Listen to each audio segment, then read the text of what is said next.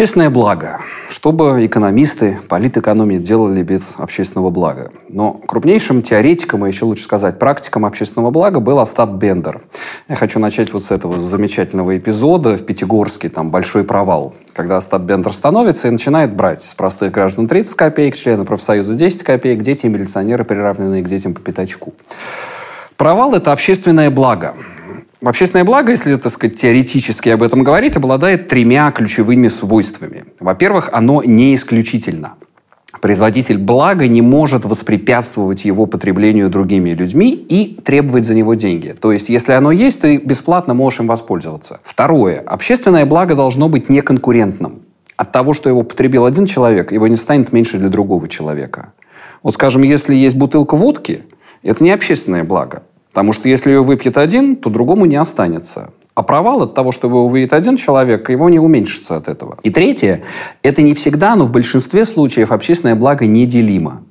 Провал существует сам по себе, во всей своей целокупности. Идея общественного блага возникает одновременно с идеей республики. Ведь само понятие республика, общая вещь, оно синонимично. Оно, конечно, не одинаково, потому что республика представляет, э, существует, является собой вид определенного представительства. Э, это чисто политический феномен. Но идея общественного блага развивается параллельно с идеей э, общественного представительства. То есть граждане должны опред... обладать определенным э, уровнем самосознания и требований по отношению к власти, чтобы этого блага от власти требовать.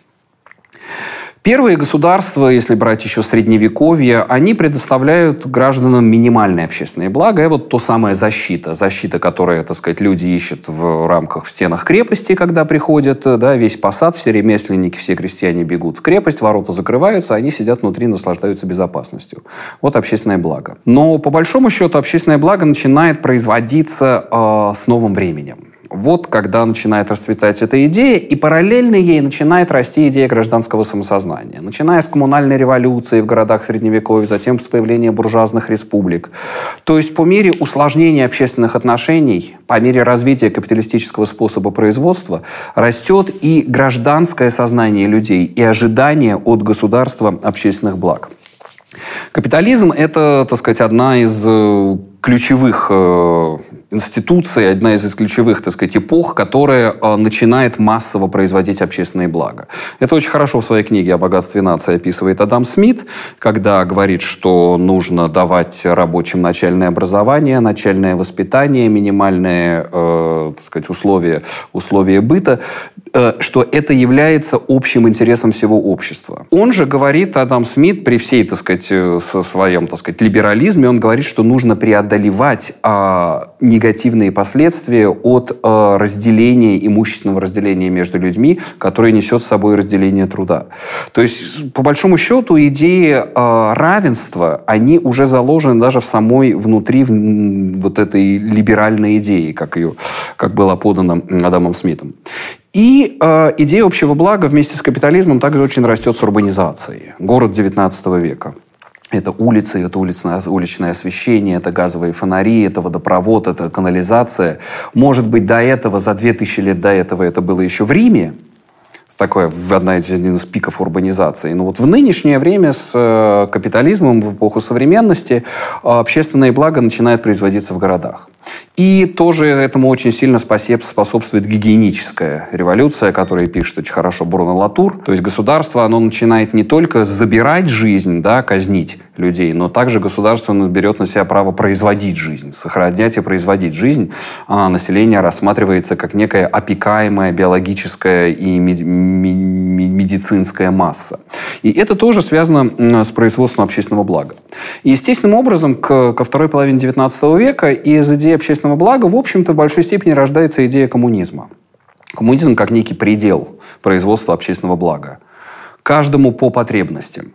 То есть э, общество дает максимальный уровень потребления общественных благ, предоставления общественных благ, которые являются бесплатными для всего населения. Отменяется идея денег.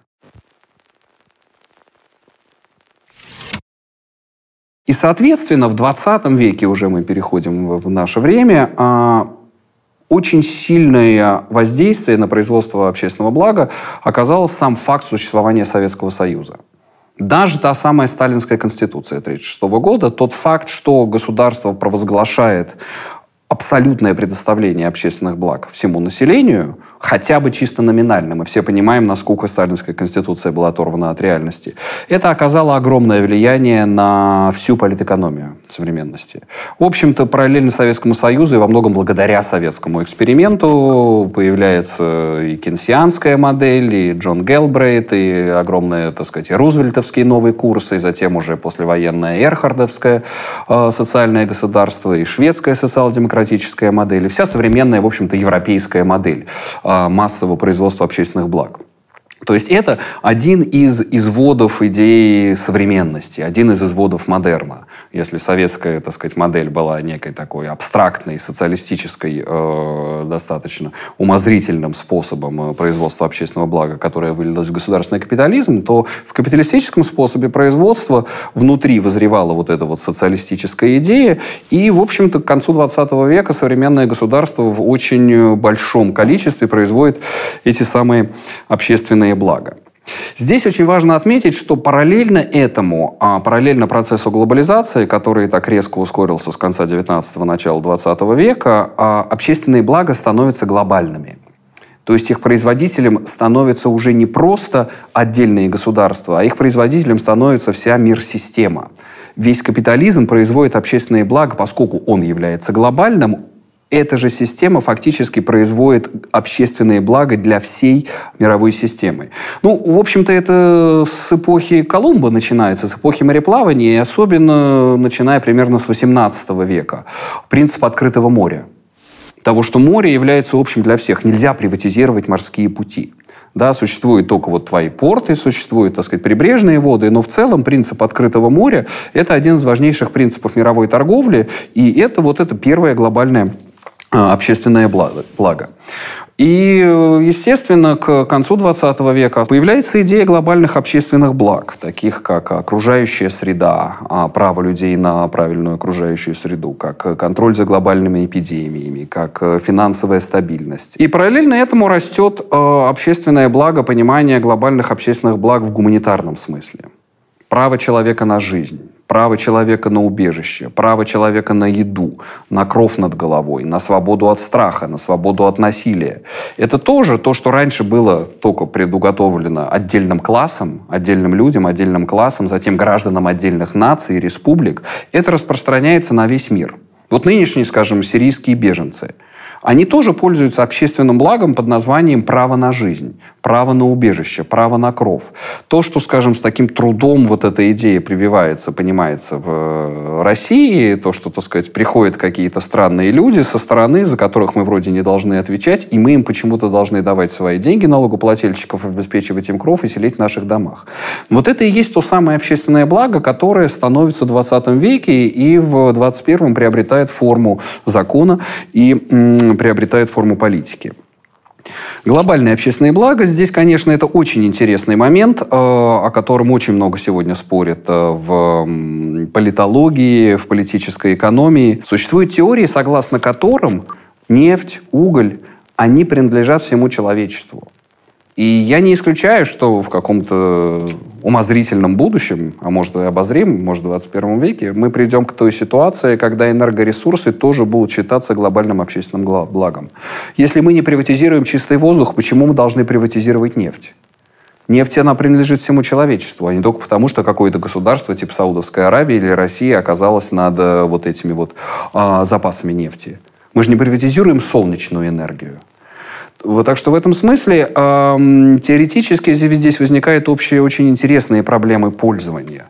Ну, естественно, что как бы нефтяные ресурсы, они конечные, поэтому э, на них стоит традиционная экономика, стоящая на идее ограниченности ресурсов. И поэтому, естественно, государство и элиты будут сопротивляться до последнего. Но теоретически этот вопрос уже ставится. Или, скажем, что такое Арктика? Как, например, Антарктида. Антарктида – это тоже глобальное общественное благо. И в 1959 году, если я не ошибаюсь, был заключен Всемирный договор по Антарктике, согласно которой она была признана достоянием всего человечества невзирая на то, что там были отдельные и есть отдельные исследовательские станции, вроде как она была разделена на отдельные национальные зоны, кто куда дошел, где куда, так сказать, Советский Союз дошел, куда англичане с Шеклтоном дошли и так далее. Там запрещена хозяйственная деятельность, там запрещена какая-либо разработка, там запрещена э, разработка иск полезных ископаемых, там запрещена какая-либо военная деятельность, э, э, там возможно только научная деятельность в интересах всего человечества. Вот интереснейший пример того, как человечество выделяет некоторую зону, понимая свою критическую зависимость своего климата, климата всей планеты от Антарктиды, и называет ее общественным благом. С другой стороны, есть глобальные общественные блага, созданные человеком о которых я уже говорил. Это универсальные нормы, такие как права человека. Это знания, интернет. Вот, скажем, вся информационная оболочка Земли. Это тоже в большой степени общественное благо – и сейчас, в общем-то, развитие глобального интернета ведет к тому, что эта информация становится все более и более открытой и доступной. Несмотря на последние бои производителей за контент, контент, по большому счету, становится все более бесплатным.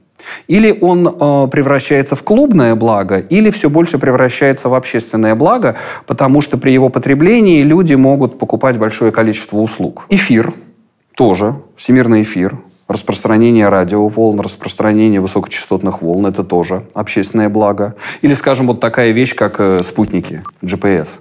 То, что казалось совершенно невозможным, это дорогущая совершенно вещь. Запустить этот спутник, выстроить там флотилию из э, тысяч вот этих спутников геостационарных, GPS-овских и ГЛОНАССовских, висящих на орбите. Но это же тоже общественное благо. Мы получаем геопозиционирование, не платя за него ни копейки. В любом случае, идея глобальных общественных благ, она устремлена далеко в будущее.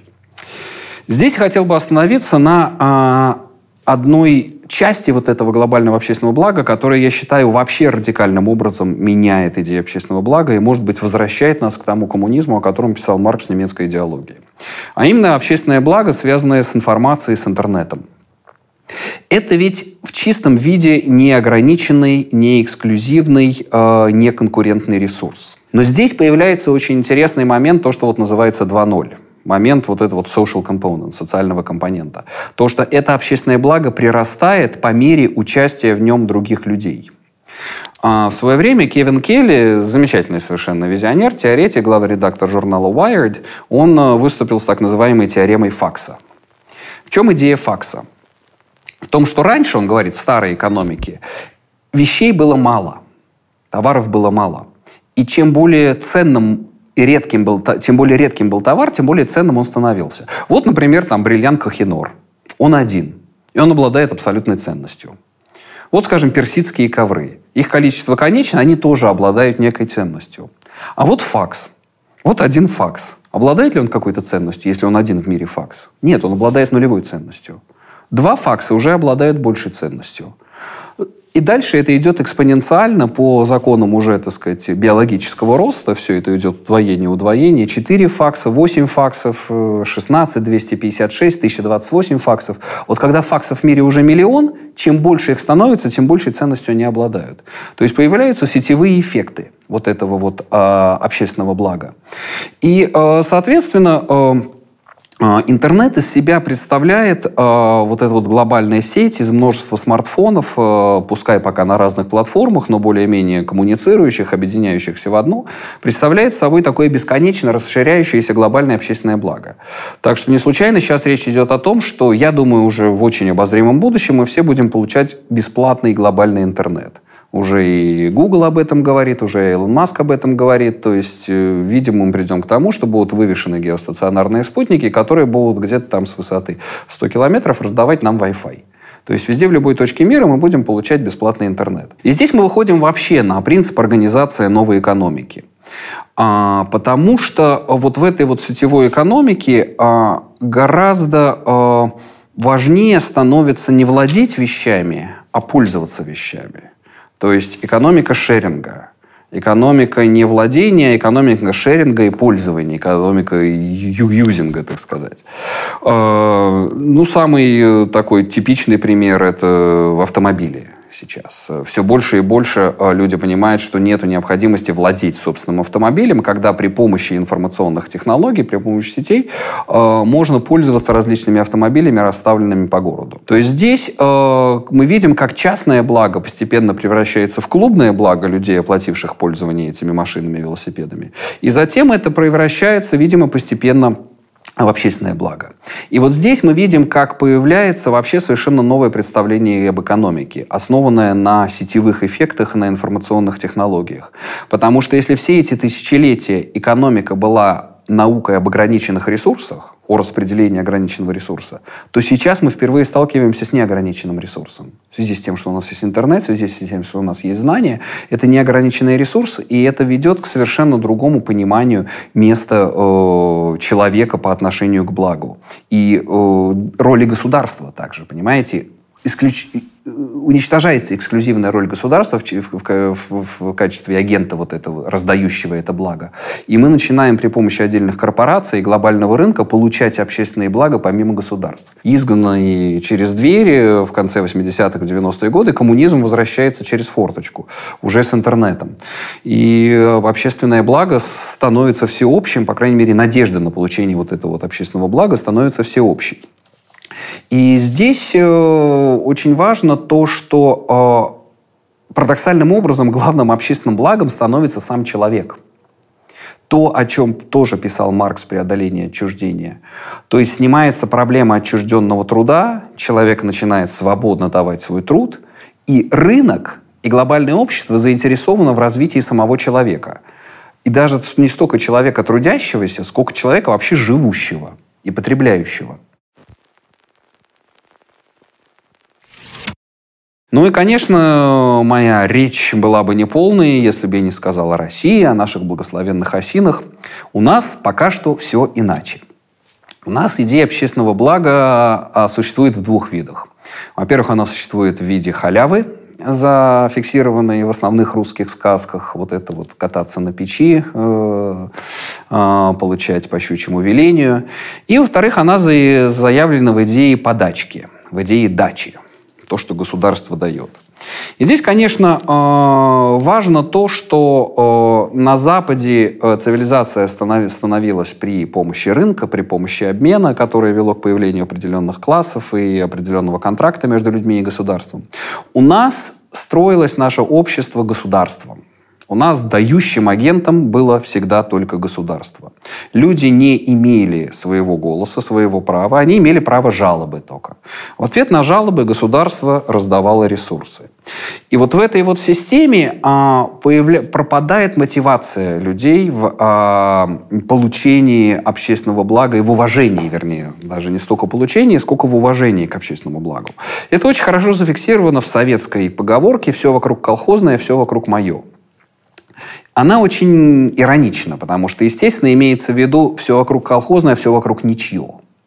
И отсюда возникают такие очень неприглядные формы русской жизни, как эм, порча общественного пространства.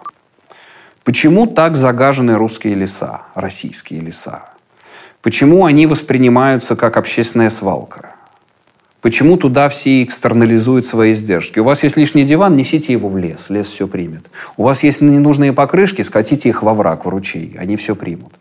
То же самое и наш человек относится к любым общественным пространствам. Дворы, подъезды, стенки лифтов – даже тамбуры, вот которые, так сказать, вот эти отгороженные тамбуры на там, 4 на 6 квартир, люди туда экстернализуют свои издержки, выносят старую обувь, выносят какие-то старые комоды, ставят какие-то засохшие старые вещи, велосипеды, клюшки. Они выносят в общественное пространство, в то, что является их общим благом, вот эти вот предоставленные им а, квадратные метры, то, что у них залежалось в квартире. И люди внутри занимаются только своим частным благом. Вот то, что находится за дверью твоей квартиры, это твое частное благо, вот тут ты наводишь марафет. Вот тут наводишь порядок.